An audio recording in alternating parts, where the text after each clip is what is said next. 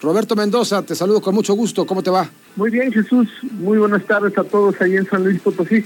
Fíjate que sí, que pues para mí el gobierno federal sí tiene una estrategia contra el narcotráfico y la violencia, pero no es la supuesta abrazos no balazos, sino una que ya se había aprobado y es un clásico en la economía. Dejar hacer, dejar pasar. Con el mismo condicionamiento de los años 60 y 70, que los malos no se metan con la población civil con un componente diferente. El gobierno no es el Big Brother, no quiere las ganancias, sino el control político. El presidente no es una persona corrupta, obsesionado con una serie de ideas para componer al mundo del fracaso en el que, según él, desde hace 35 años, nos metió el neoliberalismo, el capitalismo salvaje y la desconexión que hay entre la parte alta de la pirámide social y la enorme base. La intención del presidente puede que sea buena, lo demuestra el discurso que fue a dar al seno del Consejo de Seguridad de la ONU, donde habló de la fraternidad mundial, de la pobreza, de la vida digna, de repartir dinero y del combate a la corrupción. Sus asesores no le advirtieron que no era el lugar correcto para estos temas, pues el Consejo se encarga de buscar el mantenimiento de la paz y la seguridad internacional. ¿Por qué el presidente no habló de su estrategia contra la delincuencia y el combate a las drogas?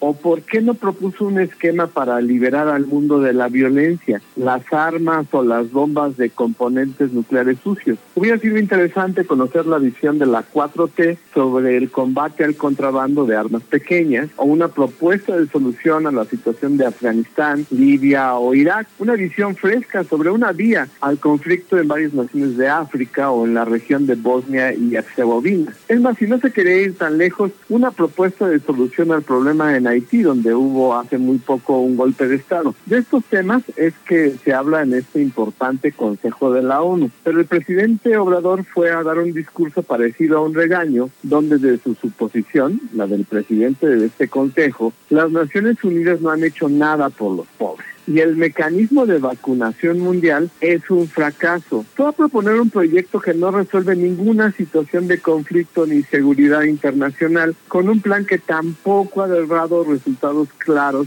en nuestro país. Y no lo digo porque los programas sociales del presidente sean hoy un fracaso, sino porque es muy pronto para decir que son un éxito. La solución que propone el presidente Obrador es muy reduccionista e incluso me parece ingenuo que se junte y se reparta alrededor de un billón de dólares entre 750 millones de personas. Es decir, cuatro dólares a cada una de estas personas pobres para que ya no sobrevivan con uno o dos dólares, sino con el doble. Estos 100 dólares al mes, más o menos, resolverán, ustedes creen, gran parte de los problemas del mundo. Incluso propone que se entreguen de una manera directa, sin intermediarios. Eso en nuestro país ha causado corrupción, aunque el presidente no lo quiera reconocer. ¿Se podría evitar la corrupción en otras partes del mundo? El presidente no habló en el Consejo de la ONU sobre seguridad, porque de ese tema nada sabe. Hoy vivimos en medio de una lucha entre diversos carteles de la droga y pequeños grupos oportunistas que surgen en cada lugar del país porque el gobierno ha renunciado a ser el que imponga a través de la fuerza un orden que ayude a que no sea todo un caos. Cosa de ver los recientes sucesos en Jalisco, Zacatecas, Michoacán, Quintana Roo, Guanajuato, Sinaloa y recientemente en San Luis Potosí,